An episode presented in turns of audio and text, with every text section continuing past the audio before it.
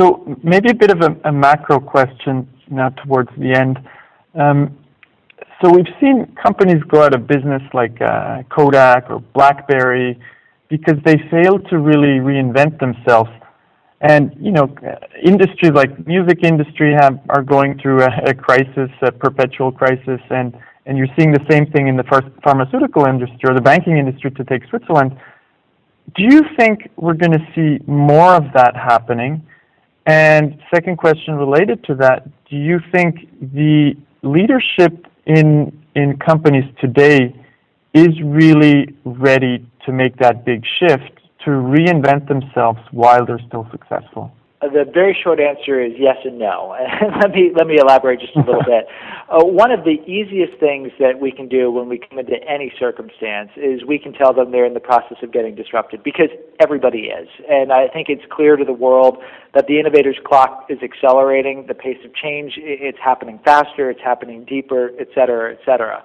So I, I think that's a, a prediction that you could make with almost complete certainty. I, what industry is immune today? Uh, you might say, well, mining. Rio Tinto doesn't have to worry about disruption, but it does. James Cameron's invested in a startup to mine materials off of asteroids, and maybe that's a, a wild, crazy idea, but technology finds a way. It always does. And with the pace of change and in Marc Andreessen's world, software eating the world, yes, absolutely, we are going to see more failure stories in more industries than we ever have before, which is a little scary. And I think absolutely people are not yet ready for this. I think if there's one mindset shift to make, one mindset shift to make in order to grapple with this, is to recognize that what we talked about is good, not bad news. It doesn't sound like it, right? Even saying the word disruption, you know, that's kind of a, a, a word that makes your face contort when you say it.